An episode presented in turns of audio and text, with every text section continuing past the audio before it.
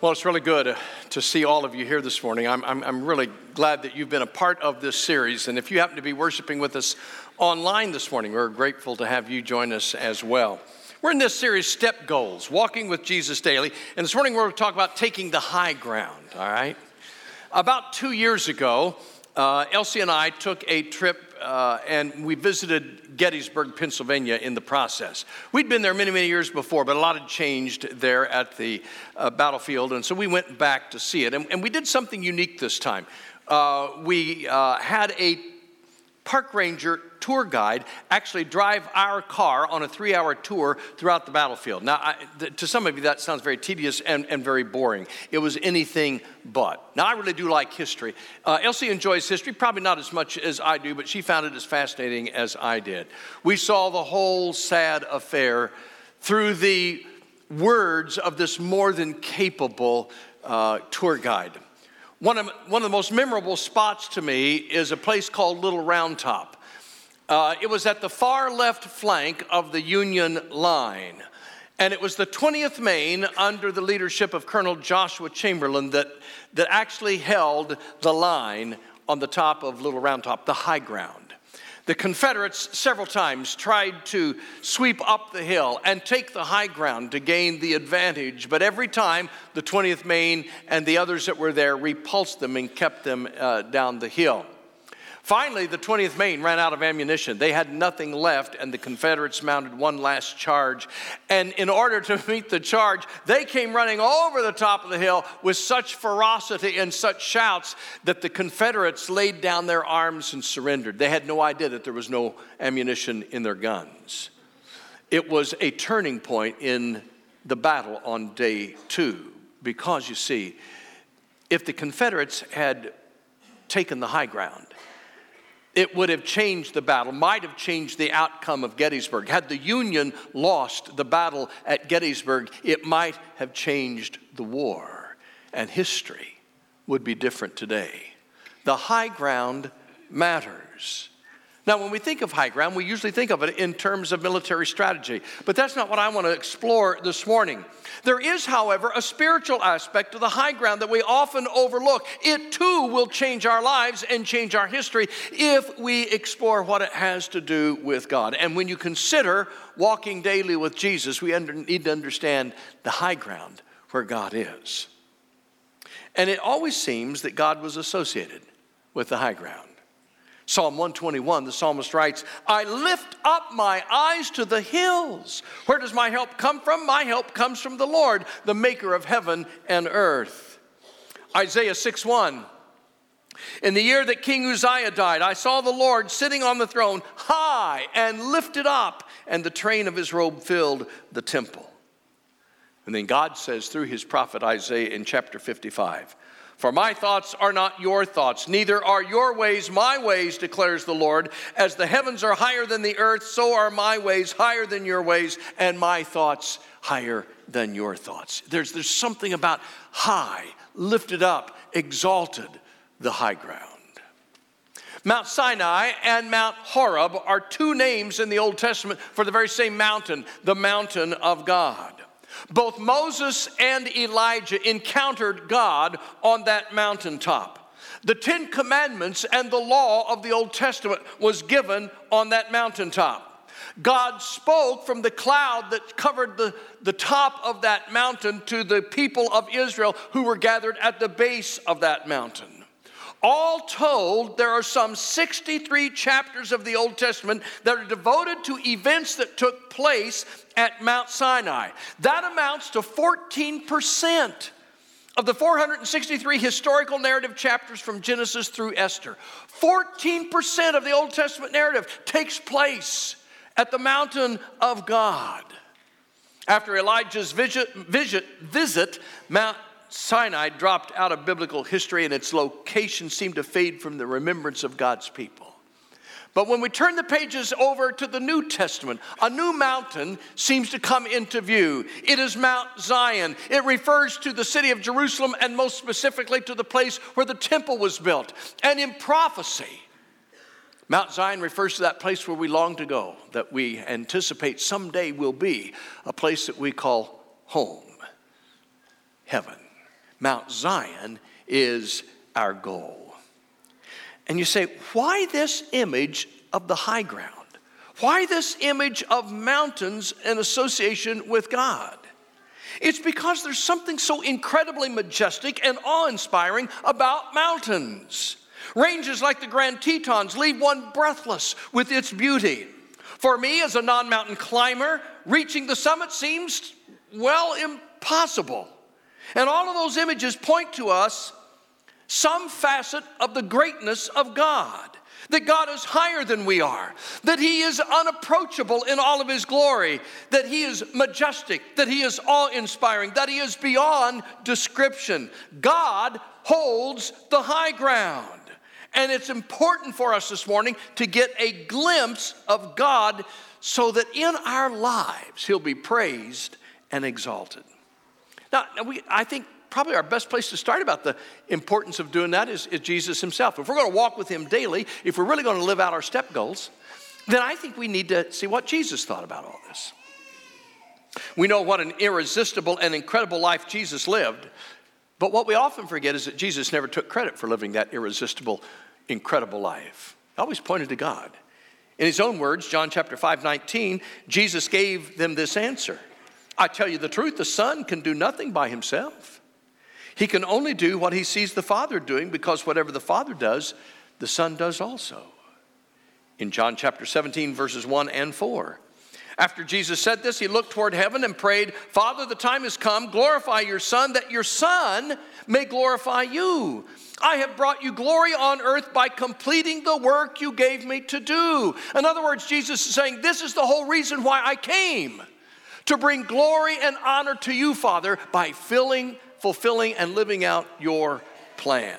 Now, those are just two of the verses that talk about the driving force behind the life and ministry of Jesus. And, and then he gives us this picture in John 3 21, talking about us. He says, But whoever lives by the truth comes into the light, so that it may be seen plainly that what he has done has been done through God. You understand what Jesus is saying? When you're walking with me, when you're walking in the light, when you're walking in the truth, it needs to be plainly seen that you're a reflection of God. This is not your own credit. This is not to your own glory. This is for the glory and the majesty of God.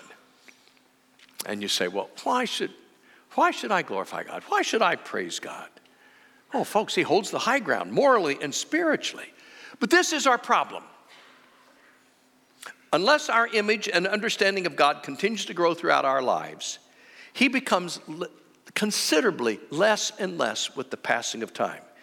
We lock Him in at a certain vision when we are younger, and unless that changes, that's where we leave God in the recesses of our mind. Uh, let me see if I can explain it this way. Uh, have you ever had a childhood friend move away uh, from, from your home area and you didn't see that, that boy or girl for another 20 years. So they're six or seven when they leave. They're 26 or 27 the first time you see them. But the last image you have of them in your mind is that picture of who they were when they left. And you see them for the first time and you're kind of, wow, have you changed? Well, you've changed too, but you've grown with that. But you remember them as locked in at this particular image. It's the same thing. You graduate from high school, you got these images of all your classmates. You don't go back for a class reunion for 20 years, and you step into that class reunion, and your first question is, What are all these old people doing at my class reunion? It's that image, you understand? We lock somebody in when we last see them, and, and that becomes what we hold on to. Now that's problematic. We can do the same thing with God, but that's a problem if we do that with God. If the first image of the greatness of God from our childhood is what we cling to, we've got a problem. Let me see if I can explain it this way. When you're a child, when you're young, and you learn about God, God is larger than life. Your image of God is greater than anything you can possibly imagine. I love hearing my grandchildren talk about their, their image of God. He's greater, He's just so much more powerful. He's an awesome character. So when you're small, this is the image of God that you have bigger, larger than life. Now that's great, but not if God remains this way throughout the rest of your life. For instance, by the time you become an adolescent, suddenly God isn't so big anymore. Somehow your image hasn't changed, but you've changed and you've gotten wiser and you've grown stronger and, you begin to question things with God because you see, God isn't nearly so big as He once was. And then we reach adulthood. and suddenly in adulthood, God becomes, well, at times very small to us. He's no longer larger than life. We've become larger than life. He's no longer the center. We become the center. And suddenly we find we just don't need God anymore because, well, that's for the immature. That's for the children because that's what he looked like when I was a child. Do you see the slippery slope, the problem that we get into? And our vision of God, our understanding of God, our perception of God needs to grow with the passing of time, or we run into that problem. Uh, our, our, youngest grandchildren uh, love the story of the three little pigs. If we're going to read to them and they go to the drawer where the books are, probably that's one that they're going to pick, all right? But I know the day is coming when the little ones among them are not, that's not going to mean anything to them anymore. Uh, you start growing up, you start going to school, and the Three Little Pigs is not much of a story. You start getting into chapter books like the Boxcar Children or something like that. But it won't be long until after that. That doesn't mean anything to them anymore. You see, because as time goes by, we need to capture a new sense of wonder. What the Three Little Pigs is to us at the age of two, it doesn't mean that when we're seven or 10 or 15 or 40. You see, we, we grow past that. And if we lock in God at the level of the three little pig story, by the time we become adults, we've got a problem. We've lost our wonder. We've lost our perspective. We've lost this image of the greatness and the grandeur of God. Author and apologist Ravi Zacharias says the older you get, the more it takes to fill your heart with wonder. And only God is big enough to fill it. And that's true. But you have to allow the perception and conception of God to fill that. It has to grow in your heart.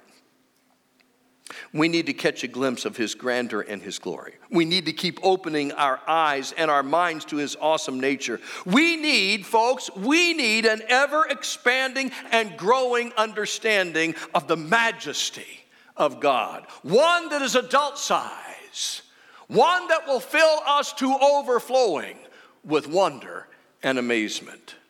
So I'm going to ask you this morning do you need a change in your perspective? Dr. Paul Powell, in his week leading up to the 53rd, their 53rd anniversary, smiled at his wife and he said, Honey, did you ever imagine in your wildest dreams that you would be married to me for 53 years? She smiled and replied, Paul, you were never a part of my wildest dreams. he got a new perspective from his wife. Do you need a new perspective? You need an image that is worth worshiping? Are you locked into what God was as a child in your childhood? Is your view of Him at the level of the three little pigs? Which you see, the problem with that is it makes Him feel a little bit more like a fairy tale. But that's not our God, not in the least. So, so will you, with me, see if we can recapture for just a few moments a, a new picture, a new perspective, a grander image of the God that we serve? Discovery magazine noted a new study by Swedish astrophysicist Erik Zackrisson, which suggests that there are around 700 quintillion planets in the universe, but there's only one Earth. 700 quintillion. That's seven followed by 20 zeros. And with the aid of a computer model, Dr. Zackrisson found that the earth appears to have been, quote, dealt a fairly lucky hand, end quote.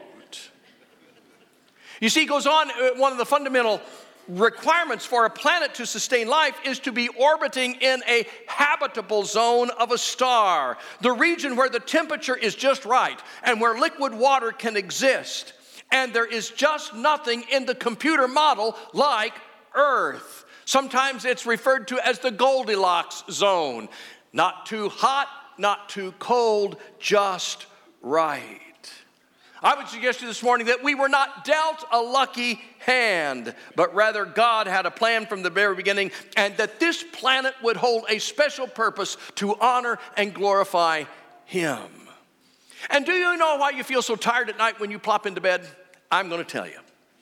The Earth is speeding through space at over 67,000 miles per hour. That's not just faster than, the, uh, than a speeding bullet, that's 87 times faster than the speed of sound.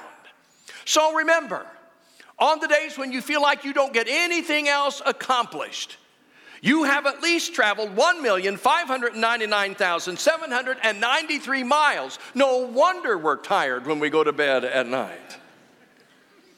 And isn't it amazing?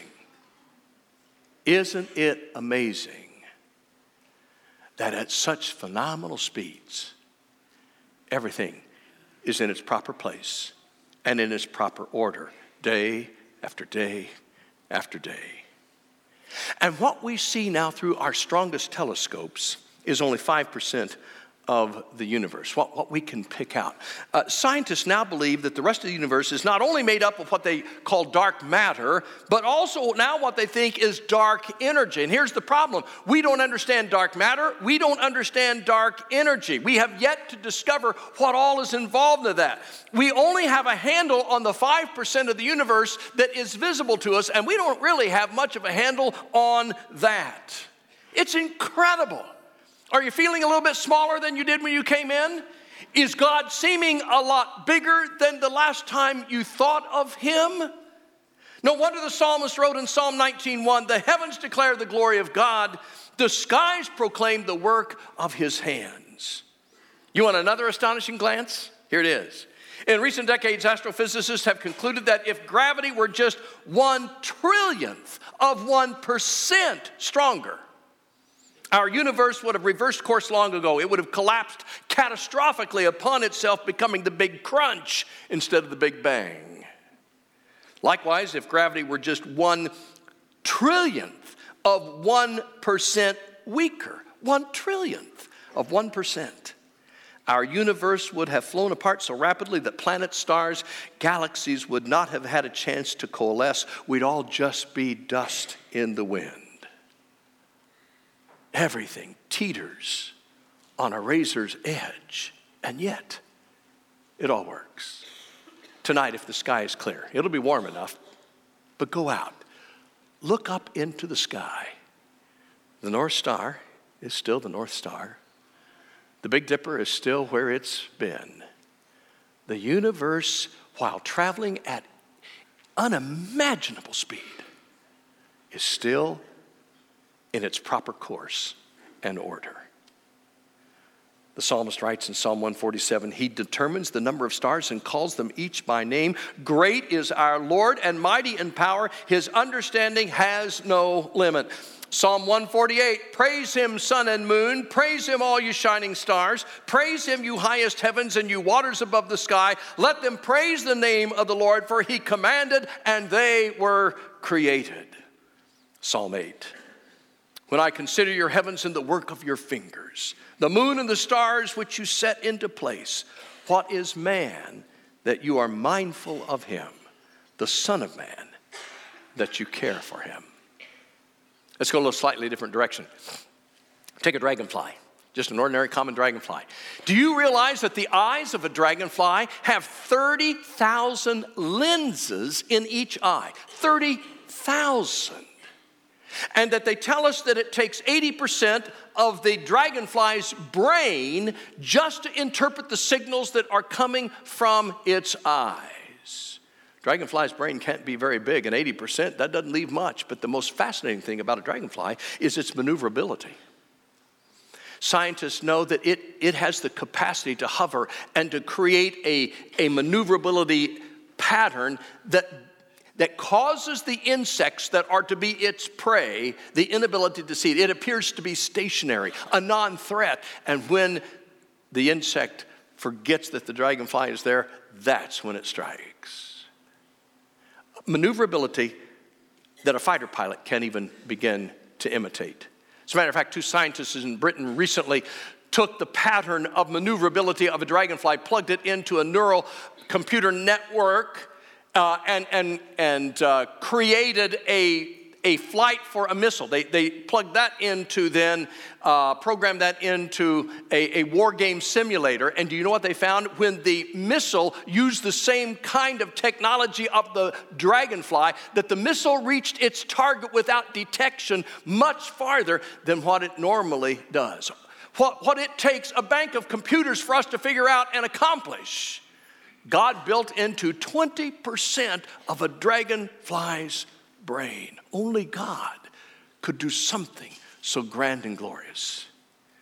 During the harsh winters of northern Alaska, the wood frog freezes so that it looks like a frog shaped piece of ice. And while it's frozen, literally frozen, the frog stops breathing, its heart stops beating, its blood stops flowing, and it cannot move. Before the severe winter arrives, the wood frog stores glucose in its liver. And when the frog's feet begin to freeze, the liver releases the glucose, which flows into the bloodstream. And glucose in the bloodstream of the frog is nothing but antifreeze. Just like we put in our cars, that glucose kind of liquidy fluid. It's what runs the sap in the trees during the wintertime, where it's where we get our maple syrup from that glucose.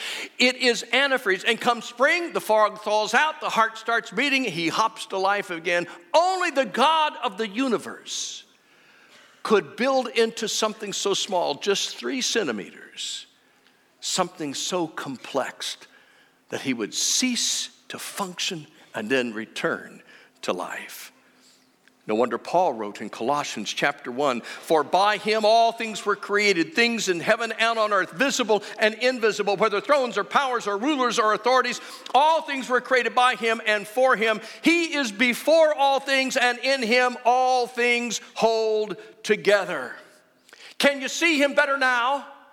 Is he larger than life now? Do you understand why he holds the high ground now? Why he is high and exalted and lifted up? Do you see why he is worthy of our praise? Why he should be worshiped in all that we do?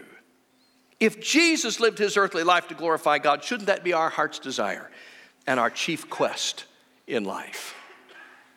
Here's what I want you to remember. Here's what I want you to remember. If you forget everything else, that's okay.